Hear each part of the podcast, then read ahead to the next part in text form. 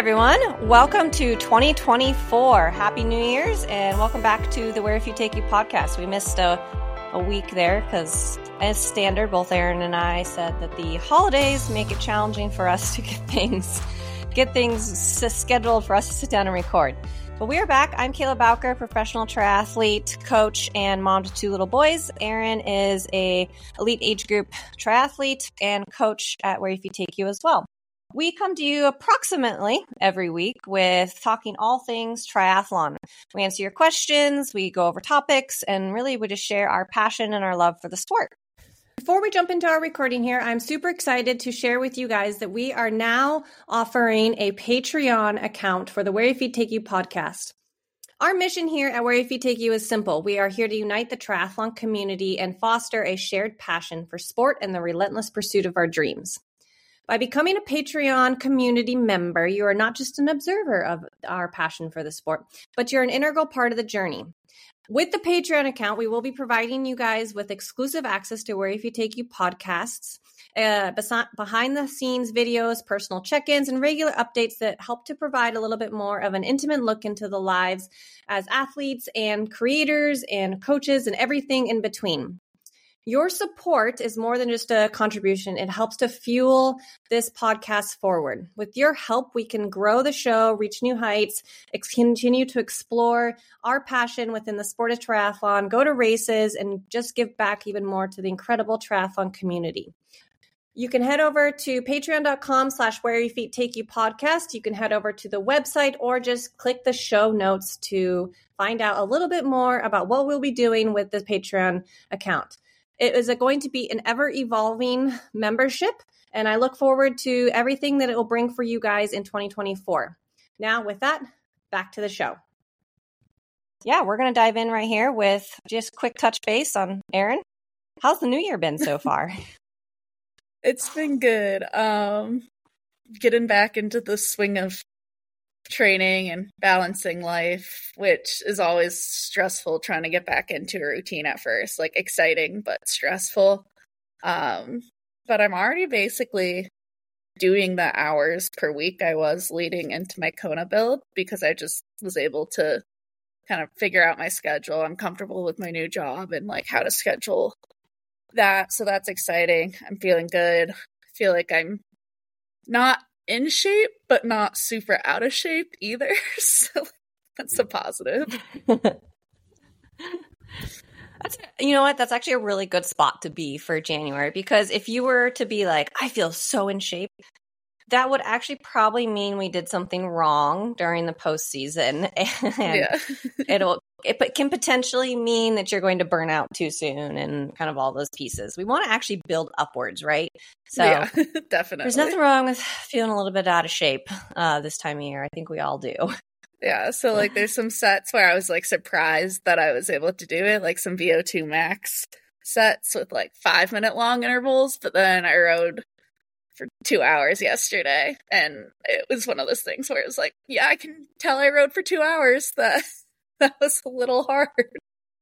So it's the longer stuff, but that's the stuff we got to build into. Because if I was doing the long stuff, all of off season, quote unquote, um, I would be sober out by the time we got to actual like Ironman Texas focus stuff.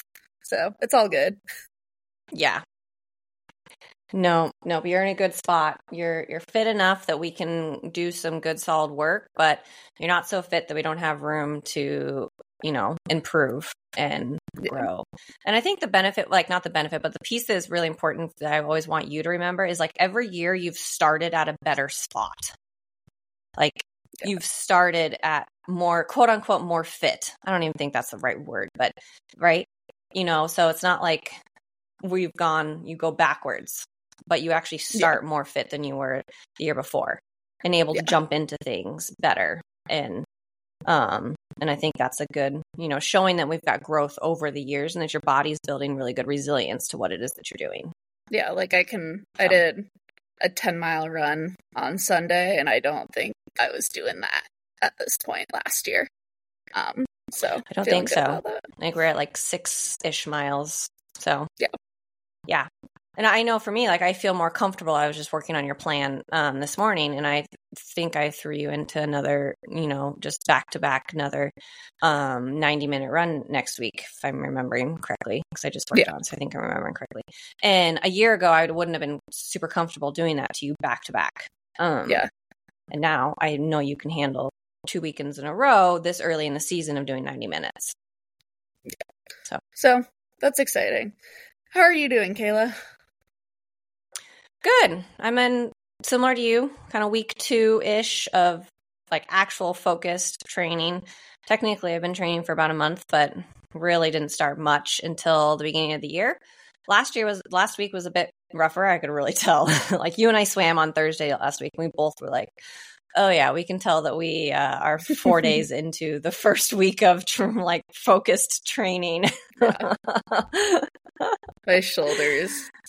It was more my response Yeah. time. I just couldn't get up and go. Like I could swim Yeah. easy all day, but it's that it was exactly boom back and it just kind of felt slug like i just felt like i couldn't flush the fatigue a little bit and you know all those Yeah. fun pieces so this week has been better um it is only wednesday i also don't quite understand how it's only january 10th like i feel like it should be february 10th which january has felt very long for some reason and it's one of those where I know, like, all of a sudden it's going to be, it's going to be mid-April, and I'd be like, why is it mid-April all of a sudden? But I swear to you, I keep thinking that it should be the end of January already. So I don't know. I don't know what that means, but it, something. So, yeah. but yeah. Other than that, we're just plugging away. I'm starting to, I basically have my race plan built out through kind of June, if it all, you know, works out. I just spent last week buying plane tickets and taking some leaps of faith and doing it. Um, I decided I'm going to start my season at Campeche 70.3. oh, yes. did anyone guess that on Yeah. Not a single person. Everybody assumed Oceanside. Yeah. Which, Yeah. it, you know, logically makes the most sense. Um, so I decided to but do screw that race. kind of- exactly. yeah. So, you know, to kind of give you guys a little bit of insight of how it works, kind of when you're trying to make build a season a little bit from a professional side of things. Like I looked at it from a couple of different angles. I looked at it as what one, like which races tend to suit me the best, like because I want to do better at it. And Oceanside definitely does not suit me the best with a hard ocean swim. Um, not necessarily the ocean. I have any issues with ocean swims, but it's a hard ocean swim because you have to enter enter this through the surf and um, then you exit through the harbor. Uh, water's cold. I don't do well in cold water, and it it tends to be a little bit cooler. You know, sometimes California can be hot, but it can be cooler. Whereas Campeche is very warm. Obviously, it's Mexico. Um, it is so heat is better for me. Um, it fits my second race schedule a little bit better. And then on top of it, it has to look at it from an angle of okay, if I take a gamble to go to Campeche, where probably the field will be a little bit smaller, probably won't be as an aggressive of this field because Oceanside is the first race of the Ironman Pro Series. So anybody going for this Ironman Pro Series has to do wants needs wants to do Oceanside. Um, so the field's going to probably be massive. Like I'm assuming there's going to be 70 guys on that start line for men, and probably somewhere in the 40 to 50 for women would be my yeah, I imagine it will be a massive field compared to most Massive. other races. Yeah. So, you know, logically thinking, you know, probably placing something similar to what I did last year, which I think I placed four, 12th or 14th, I can't remember, which does not make me any money. And whereas most likely, if I have a good day, I could potentially podium Campeche if it's a small enough field. So, right? We got to weigh all these pieces. Um, What's the know, date of Campeche? it's March 17th. Ooh, I like that much better for Yeah. Ironman Texas. Right? Fits so much better. Yeah. Yeah. problem was was it was very expensive to get to and logistically crazy. So I had to I, I yeah, it was it's cheaper to fly into Merida, which is about a 95 mile drive from Campeche. But you don't get into Merida until 6 p.m. and then you got to get your rental car or take a bus and all these pieces. So I ended up I did end up kind of doubling down and just buying a more expensive ticket to get directly into Campeche, which is only 15 minutes away from the airport, my hotel. So maybe you'll make that. But it would back. be, I, you know, that's the gamble I'm taking, right? Because if it Yeah. goes how I think it could go, I would make the money back plus a little bit. Um, and if it goes at like low end of how I think it could go, I would cover. I'd, I'd cover the spread basically. Um, but the crazy thing is, I randomly looked up. I was like, just out of curiosity, I'm spending X number to get to Campeche. What would it cost me to get to Europe? And it was less for me to fly to Zurich, Switzerland, than it is for me to go to Campeche. So what I'm hearing Ugh. is that your race options are expanding. My race options have just expanded because it's really not that. no, it's not even necessarily Europe. The reason Europe is so challenging is the time, right? Because the Yeah. the You time have to get difference there is way so earlier. yeah and i just don't want to be away from the kids the, fam the kids from that for that long. Like it'd be 10 days probably 7 to 10 days and the most i've been gone is 5 or 6 um i just don't want to and we just can't afford to bring at the moment unless i randomly qualify for nice world championships at texas. Who knows?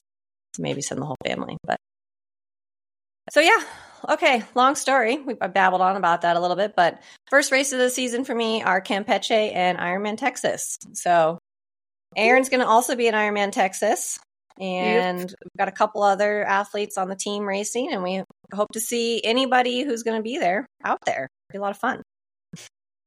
Yeah. should be a great race. Um Yeah. that is another one that will be big have a really exciting pro field which always makes the big race more exciting in general It's more exciting to watch from an age group perspective because yeah I just enjoy watching the pro race as I'm dying. as they come by. Yeah. I mean, I do the same because I'm usually mid to mid backpack, and we're trying to change that. We're changing yeah, that. yeah. Um, but uh, yeah, I watch them all fly by come. I did my first Ironman. I got screamed at by like one of the back end pros, which was Oh no! Because I like I came out of the swim ahead of some and was like biking, and I mean I was in my like dra- like I was legal in my following distance, but I Mhm. guess she wanted me to take a poll, and I wasn't taking a poll because I. It was my first Ironman. I don't even think I knew what that was. you probably didn't even know what that meant. No, so she kept yelling at me to do that. and then like she I don't know, but then like there was a descent, like a little short descent on that course and I passed her because I just I descend well, but then she came past me again because I wasn't pushing the power she wanted me to push because oh my goodness! I'm just doing my own thing trying to survive my first Ironman out there. Um and then she screamed at me and I dropped my uncrustable. oh no! It's really sad. That is definitely something that I don't think like I don't think that it, professionals should use the age groupers to their benefit, except for I will except for the really really fast men age groupers that just think that they feel Yeah. the need to just descend upon the women, and it's impossible not Who to don't give you a choice. because Yeah. they don't give a choice. Yeah. So I have lots to say on that matter, but I won't get into that. We will get into our questions. How about that?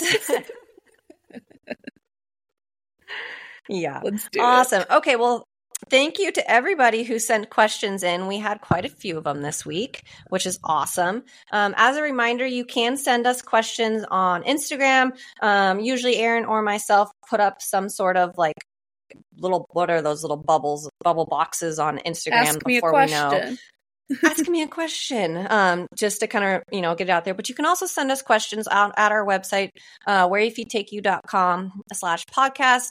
Or if you subscribe and join the patreon page that's also a great place to um, ask questions there and because um, it's a it's an easy spot to do it and that you can find at patreon.com slash where your feet take you podcast or you can find it on the website so um, anytime you ask us your questions, we do our best to answer them um, here. We got quite a few of them. I don't know if we'll get through all of them today, but if not, we'll save some for next week. So, we're going to start with a question from Paige Swenson. Paige is a very loyal listener and friend of the podcast. I've known Paige for a lot of years. And she asks How often do you suggest athletes do an FTP test before their season starts? Um, for those of you that are not sure what FTP means, it's an acronym for functional threshold power. And it is a test, and there's a lot of different ways that you can do it. A test that determines approximately in really short, quick layman terms, it determines your threshold. And then oftentimes coaches and or athletes will use that threshold to help create their zones that they train at in their structured programs. Um, it gets a lot more in depth than that, but we'll leave that for maybe another podcast if we ever wanted to go into it. Um, so yeah, FTP test. I have erin doing one next week, and which I need to talk to you about. By the last way. week, because yeah, perfect. you guys don't need to hear that conversation. uh, um, FTP. So, what's your opinion, Kayla? You know, I go very up and down on this because I do believe that there is some benefit to an FTP test, but I really, really think that it is something that needs to be used sparingly and dependent on the athlete. So I've been coaching coaching for almost 10 years now and over the years I've really found that unless the athlete is fairly elite and or a professional and understands how to kind of one, really do the test, and two, how to look at it objectively, then they can actually almost do more harm than good in a sense from a mental standpoint. Because a lot of times athletes get really caught up in this concept of the word test and psych themselves out start fail it before they even start it because they get so like worked up about what that number should be if the number isn't where they think they need to be they get really worked up etc and honestly i, I uh, this is something that i struggle with as well so i just recently did one and i just posted a youtube video about it you can go watch it if you want um, and i talk about kind of that exact same thing where i got done with my test and i was disappointed i was frustrated and then i took a step back and i really looked at it and i was like oh actually there's a lot of good in this test. Like, yeah, my quote unquote actual FTP number wasn't all that awesome. And I didn't actually end up changing my zones based off of it. But what it showed me is that I was getting closer to being able to hold the actual power that I wanted to be able, want to be able to hold in a race. Because I was able to hold it for the first five minutes and then I struggled a bit in the middle 10 minutes, but then I got back on it. And it showed a lot of, you know, hey, we are progressing in the right direction. So, did the number look good? No. Was it hard? Yes. Did I really nail it? No. But I actually saw a lot of good that came out of it. And so you have to be able to look at an FTP test from that angle. And if you can't, I don't always like to use them. Oftentimes with athletes, what I'll do is I'll have them do like sweet spot, like 10 by 8 sweet spot style interval, like an 80% effort. And if they hold all of those super, super, super steady, and then they look at their comments and they tell me that was super easy, well, we might need to up you a little bit. Like, kind of go based off of more subjective type of stuff. So, I don't know. FTP tests really suck. They're hard. Um, yeah.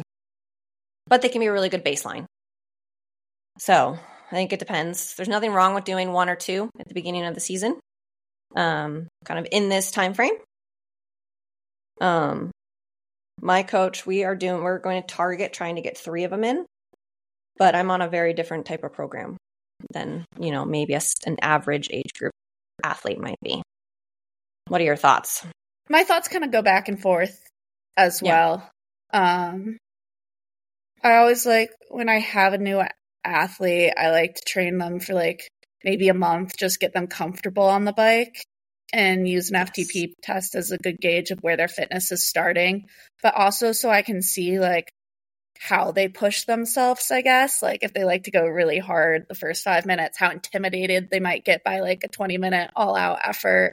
Um, sometimes I'll have them do one of the ramp FTP tests or like the Zwift mm-hmm. easy ramp too, just depending on the athlete and what they need. Um, because there are a few different style FTP tests mm-hmm. out there. I tend to like just the 20 minutes. Let's see how hard you can go the most. Um, but I think that's a little athlete dependent as well. Yeah. Um, and then after that, it's when I start to see that an athlete is nailing every single sessions. They're commenting it's easy. Their heart rate isn't Drops. increasing as mm-hmm. the interval reps increase. Um, it just shows their body is just really handling it. And it, when I think they're getting to the point where if we kept the zones the same, they're not getting the right adaptations, mm-hmm. that's when I'd want to do an FTP test. Um, but that does so. How many? But times, that could also yeah, that could also depend on what time of year it is too. Because if it's the middle of yeah. race season, sometimes you just want to say, "Hey, I'm seeing X. Let's raise your FTP five to ten watts, yes. depending on." Yeah, yeah exactly. Because I don't know if FTP tests like can take a lot out of you. And so yes. I don't think it fits in with their training schedule. Then like I don't almost and like I do like test don't guess, but that also leads me to like I do think if you can figure out lactate testing, which I haven't done, but I do think that's way more beneficial and finding your like lactate threshold. Mm-hmm. So, yeah, it's just not always something that is easy to do for, no. you know, that's the thing about like even on the YouTube episode that I put up, like I had some people were commenting like, "Oh, I don't feel like the 20 minute test is a great representation. I prefer like you should go out and do an hour 40k TT," which is 100% true. It's really not a great representation. Yeah.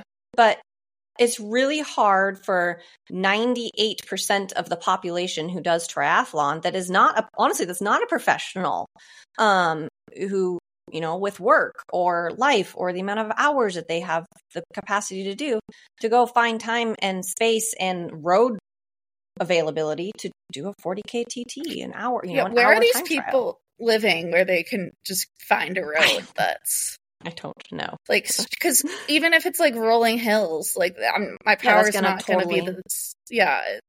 Mm-hmm. Yeah, like if I was to do one here, ideally, I would want to go out to where we went, where we rode yesterday, Usery, because it's safe for the most part. But it's not going to be a great representation because it's very rolly. Yeah. So, yeah, FTP is an interesting one. Um, good, great, great information, but you also have to learn to not be a slave to the data too when you look at it. Yeah. yeah. And, and I think if you have a coach that can do like a pretty good job of seeing where your race numbers are, that will mm-hmm. probably give them a pretty good estimate. Yeah. I also do think that it can be used for different reasons. So, like, for example, one of the reasons I want you to do it isn't necessarily to actually get you a number. Don't really care about your FTP, but exactly what you said, how you want to see. Right. One of the things that we talked about that you wanted to do was to pushers like do 20 minutes all out, like hard efforts. And yeah. this is such a great time. Like, I basically want to give you a 20 minute blowout and you know see how the body responds to it and see what it looks like. Um yeah. not even from a number standpoint. So like there is other ways that you can utilize it and you can get a lot of benefit out of it as an athlete from using oh in that case i probably will do it outside because i still yeah. don't have the right parts for the trainer because i uh, just can't get myself to yes. And you can do it outside. It doesn't have to be done on a trainer. Um yeah. It's just sometimes it's easier for most people, for example. No, the Tempe Lake Path. I wish they would fix the last year. For those who don't know, Arizona got a ton of rain, and this path where like it's a good bike path. It's probably like 10 miles out, 10 miles back, maybe. Awesome. Um, but it flooded and the concrete broke in a section of the middle of it. So you have to like slow down, unclip from one foot and kind of like roll through this little roll through path, it, which is like, it's not a big deal. It's maybe like 20 seconds of your time, but when you're trying to do intervals every time, it's like, and it catches. yeah, but yeah, so you can do yours outside, um, 100%. Awesome. All right, we've probably beat that question to further than we need to do. So this is uh, we got a couple questions here. This is we'll do a quick short one here. Um, this is I from I'm not going to say their Instagram name because I can't totally pronounce it. But they asked, "Do you believe your Garmin when it says unproductive?" No. No. don't believe it when it says productive either. Like yeah. don't listen to your Garmin. 99.9% of the time that is one it lags. It's going to lag like a day or plus. And two, it's just not correct if it's you're productive or not. Because it's going to depend. So, like, for example, I've had days where I have done a 100 mile ride and then a run off the bike. And then after the run off the bike told me that I was unproductive. Well, why? Because all I did on my Garmin was run because I don't record on my watch my ride, my ride. So it didn't know, had no clue that I just rode 100 miles. Doesn't always know these things. There's a lot that goes into them.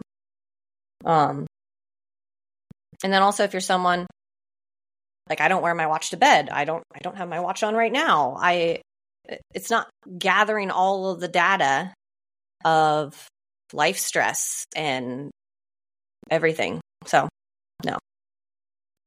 I mean, I'm someone who wears my watch all the time and I still say no because sometimes the intention of a specific build is to kind of exhaust you. So yeah, your VO2 max isn't going to be reading as increased because your heart rate's going to like your estimated VO2 max yeah. that Garmin takes by your heart rate and your estimated pace. That's going to be up, or like the heart rate's going to be up. So VO2 max, the way Garmin interprets it, is going to be down because you're mm-hmm. tired. Mm-hmm. Um, and that doesn't mean that it was an unproductive session. It's actually probably exactly what your coach wanted. It just Garmin's going to read that as, hey, your VO2 max is down. So that was an yeah. unproductive workout based off your load right now. Yep. According to the Garmin. Yeah. It's an algorithm. Don't follow algorithms. Like, I don't know. The don't TikTok think... algorithm's pretty fun. oh man, yeah, that one. Follow those algorithms. um, Awesome. Okay, so from the same athlete, actually, she asked, How does your cycle, so your menstrual cycle, impact your training and racing? And this is a great question. Um, and probably should have done a little more research into it before we answered, but we're going to just kind of talk on maybe our experiences rather than the science. We're not going to talk, we're not going to talk science behind it because I haven't done enough research on it, but I do can kind of we can both share maybe our experience with how it affects us. Well, I I have done a bit of research on the science. I've forgotten it kind of intentionally. Oh, uh, yes, that's probably where I'm at too. I like I I'm not going to base my race schedule off my cycle.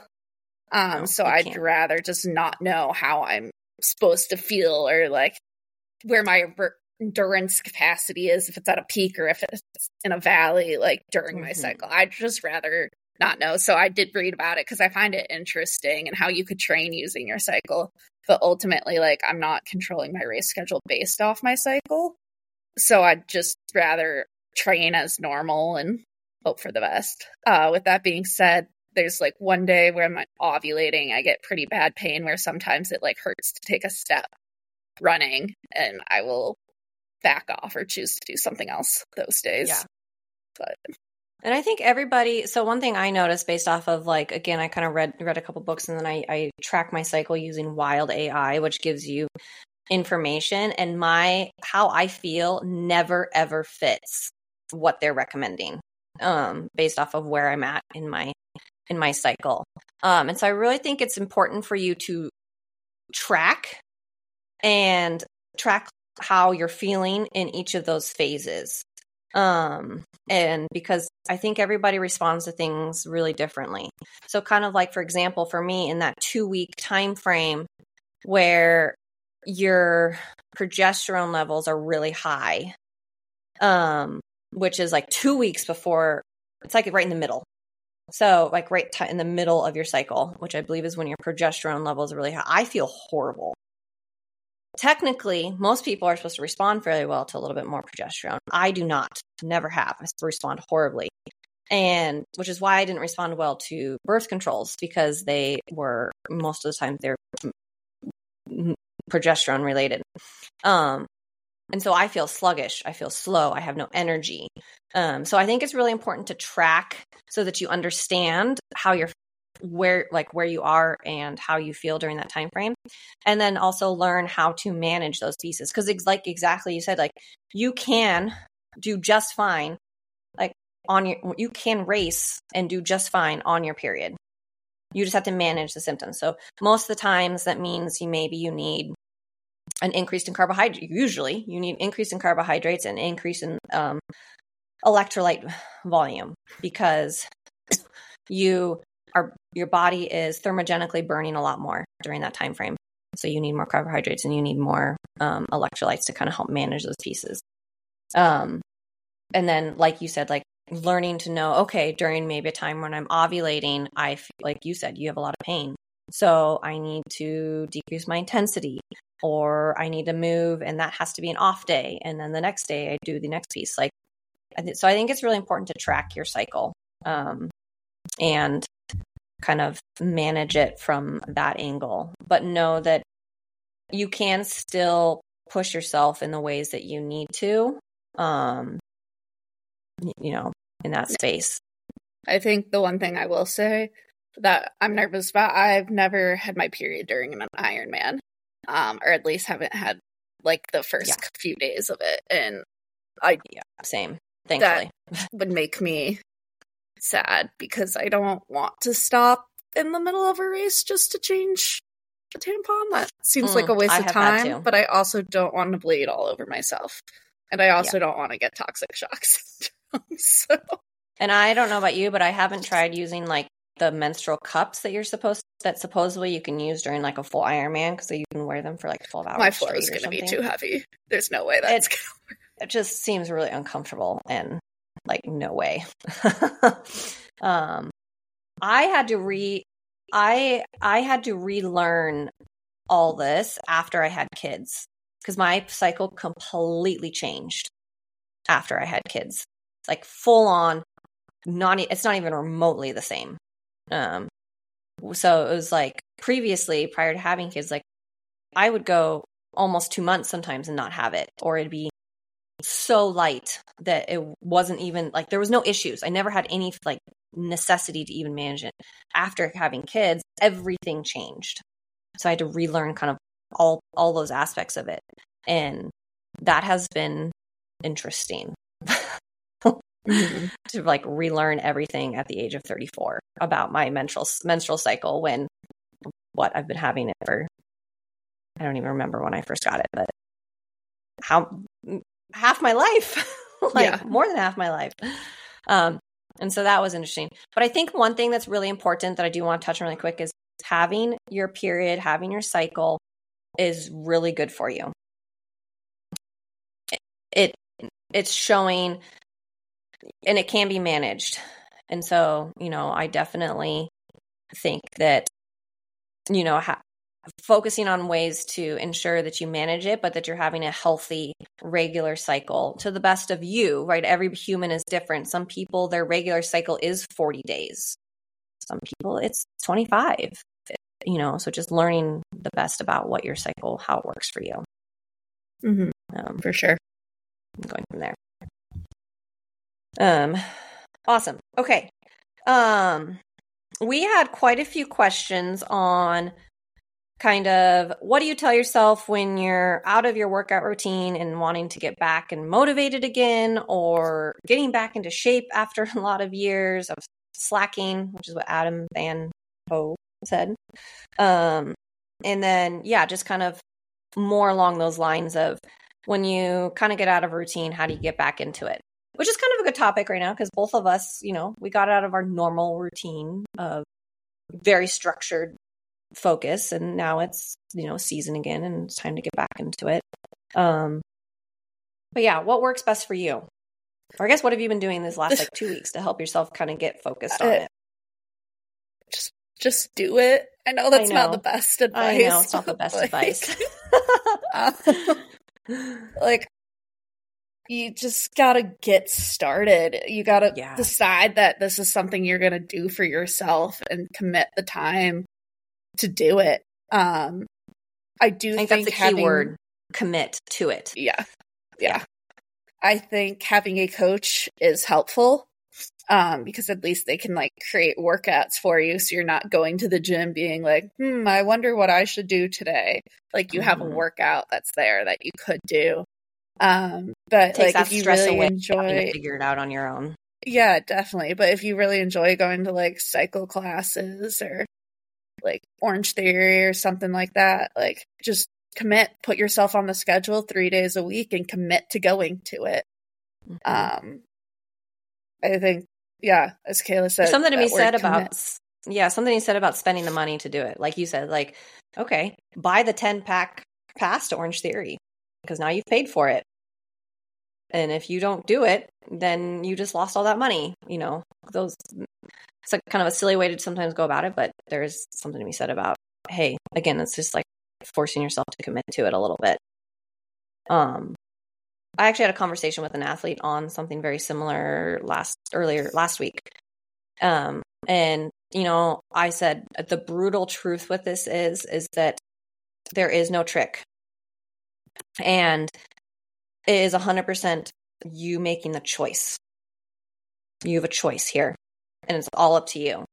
You have to choose do i want to dedicate myself to this? Because she is an athlete that relies heavily and most people do heavily on motivation. You guys motivation is stupid. Nobody has motivation. I didn't have motivate I, I don't have i didn't have motivation to go swim while it was still dark yesterday. The last thing i wanted to do it, was 33 degrees out when i went to the pool. I didn't want to do it. I had zero motivation.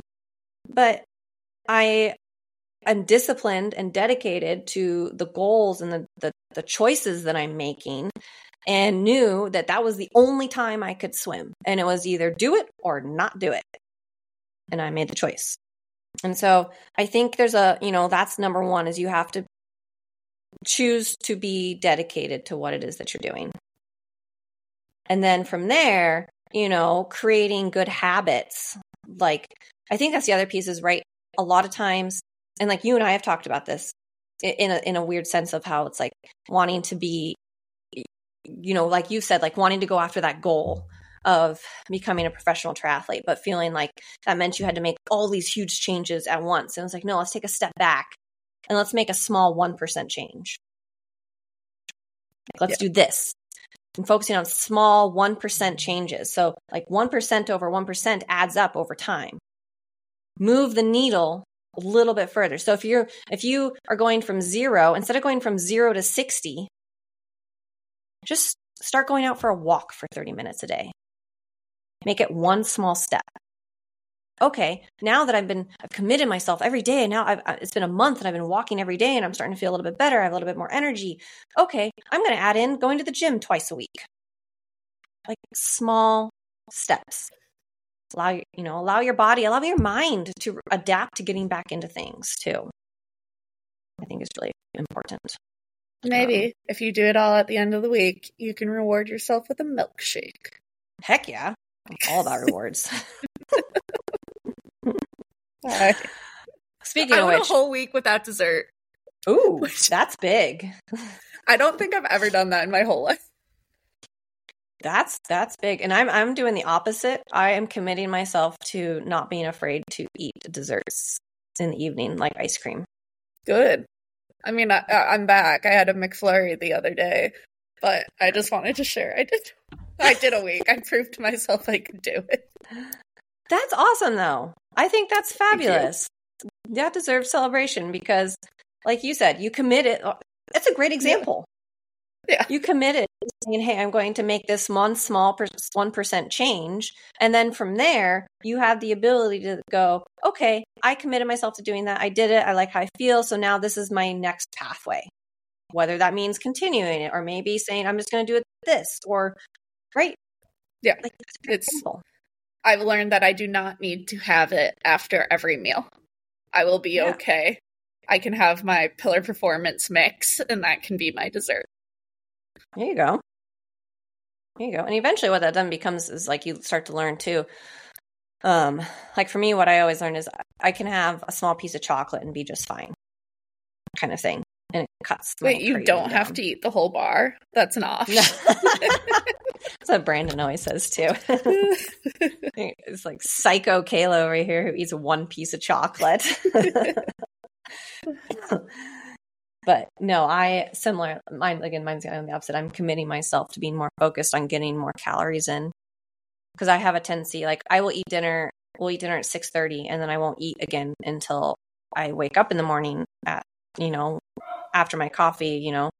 And my body burns through stuff too quickly. Like after that DNA testing that I did, I found that my I basically go into like a catabolic state at night in which then I'm not recovering. My blood sugar gets too low, I'm not recovering, and I my body starts to eat itself. Well, that's not healthy and not going to help me for what I'm trying to do. Yeah. So yeah. That's part of my whole ling right i've talked about before like lingering of my eating disorder was i one of my strict rules is i would not eat after seven o'clock at night that was my my rule I Mm, wouldn't allow myself food um and i don't have that issue anymore but i do struggle like after i've eaten dinner it's like okay nope you you need to not like so i'm trying to get past that Yeah. So That's a good goal to commit to. It is. Um awesome. Okay. And we have a couple more here. We got time for Erin has to go to work here. Um this is an interesting one that I'm not sure we're going to have great answers for.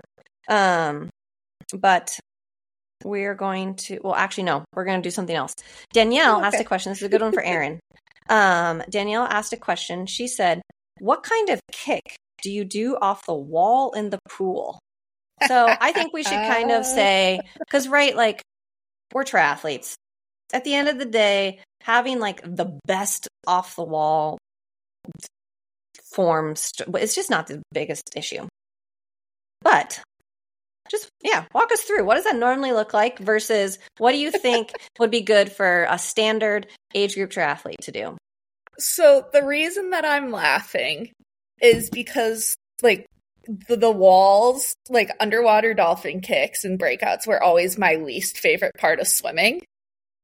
So when I started triathlon and I was like, it's open water, those don't matter. I don't do any. I push off the wall, hold a So that's funny you say that. Yes, because I noticed that when we swam together uh, last Thursday. I was like, Erin is a completely opposite of what the other like quote unquote swimmers that I have swam with. She just pushes off the wall and then she just starts swimming. She doesn't like I hate it. I hate Yeah, underwater dolphin kicks, and I don't think they translate at all to being a good triathlete. they don't. So I just don't care.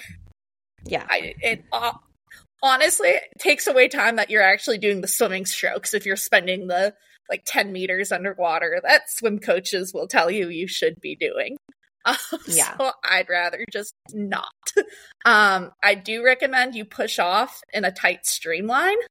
Yep. Um, and like hold that position until you get to the surface. You don't have to like push vertically up, but um Mhm. I don't think you need to be wasting your time figuring out how to do underwater dolphin kicks. So I think what you're basically saying is it's better to like try to get off the wall and maintain a good body position than it is to focus on what kind of kick you're using. Exactly. Yeah, figure out how to come out in a good body position. Um maybe I'll I do like a half a dolphin kick just to like get my feet up on the surface, but Yeah. Yeah, I don't think you need to be worried about streamlining like a pro swimmer.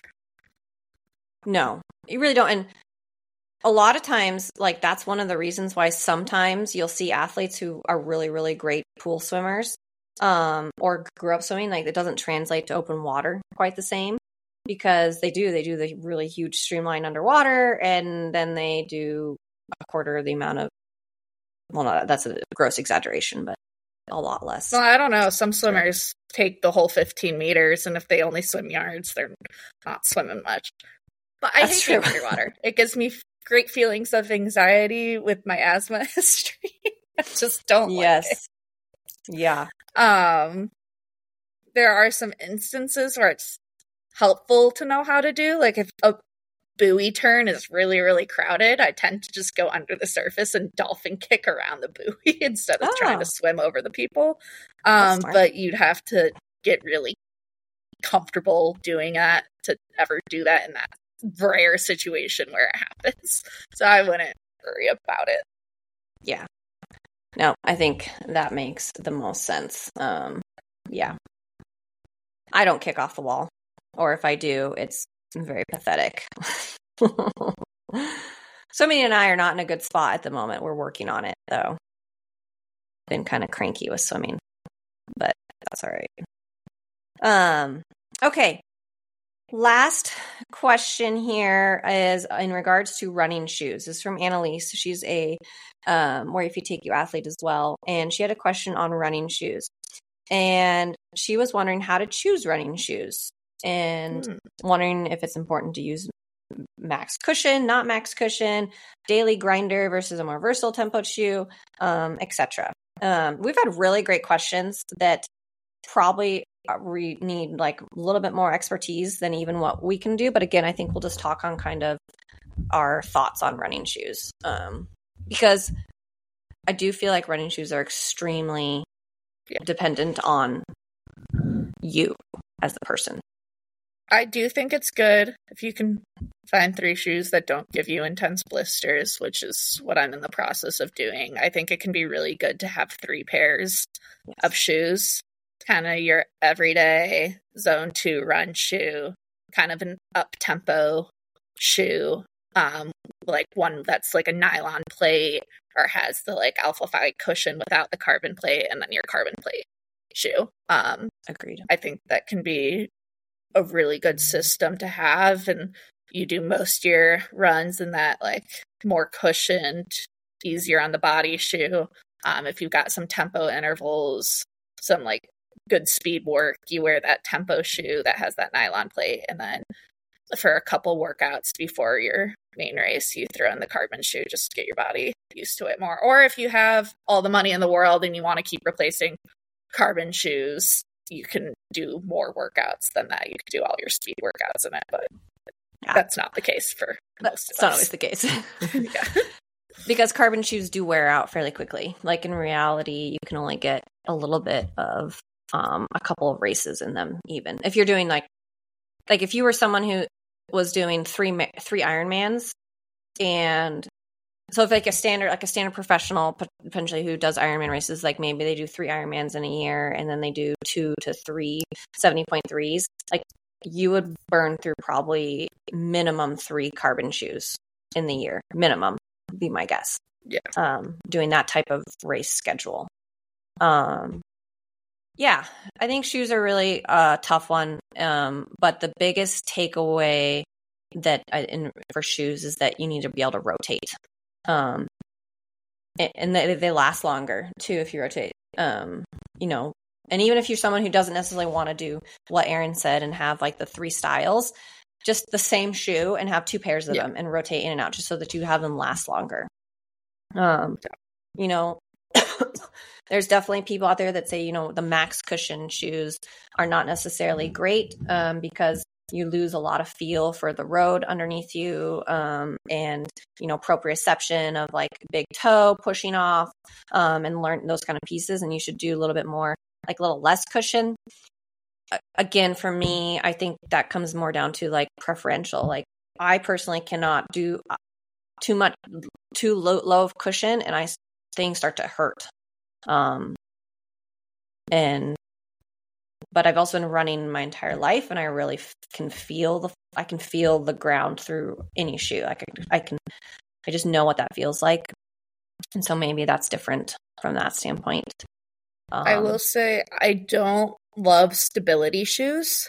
No, um, because I feel like stability shoes are a band aid for other issues that you should yes, resolve with like a PT or just like doing some foot exercises at home. I just don't think they're good for your body long term. And I think they can lead to some issues if you don't address why you feel you need a stability shoe in the first place.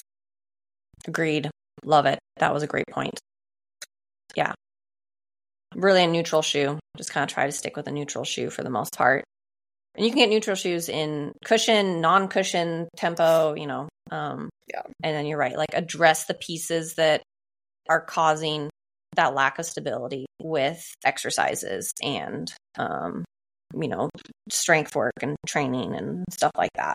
Yeah. Um, And I guess the last thing on shoes I'll say, because I made this mistake, is there are shoes that are made for specific distances. Um, like I remember training for my first Ironman, the shoe that I was running in, like Oh, would hurt my yes, I feet so this. bad past mile, like Yeah. eleven or twelve.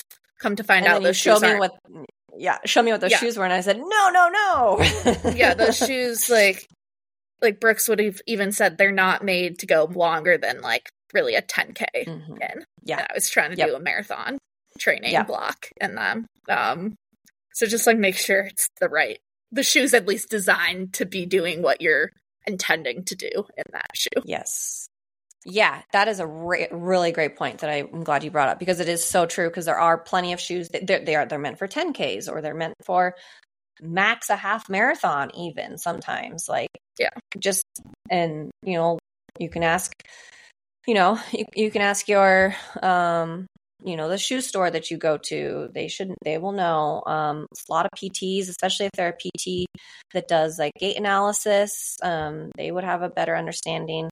Um like you know for example the first person i think of is like caitlin alexander who um does you know gait analysis and stuff like that. She's gonna people like that are gonna have a good understanding. Um you can ask you ask your coach they should know to an extent. Um like i can usually give semi good direction like hey let's try this brand. This is um i also have tried like every single brand myself.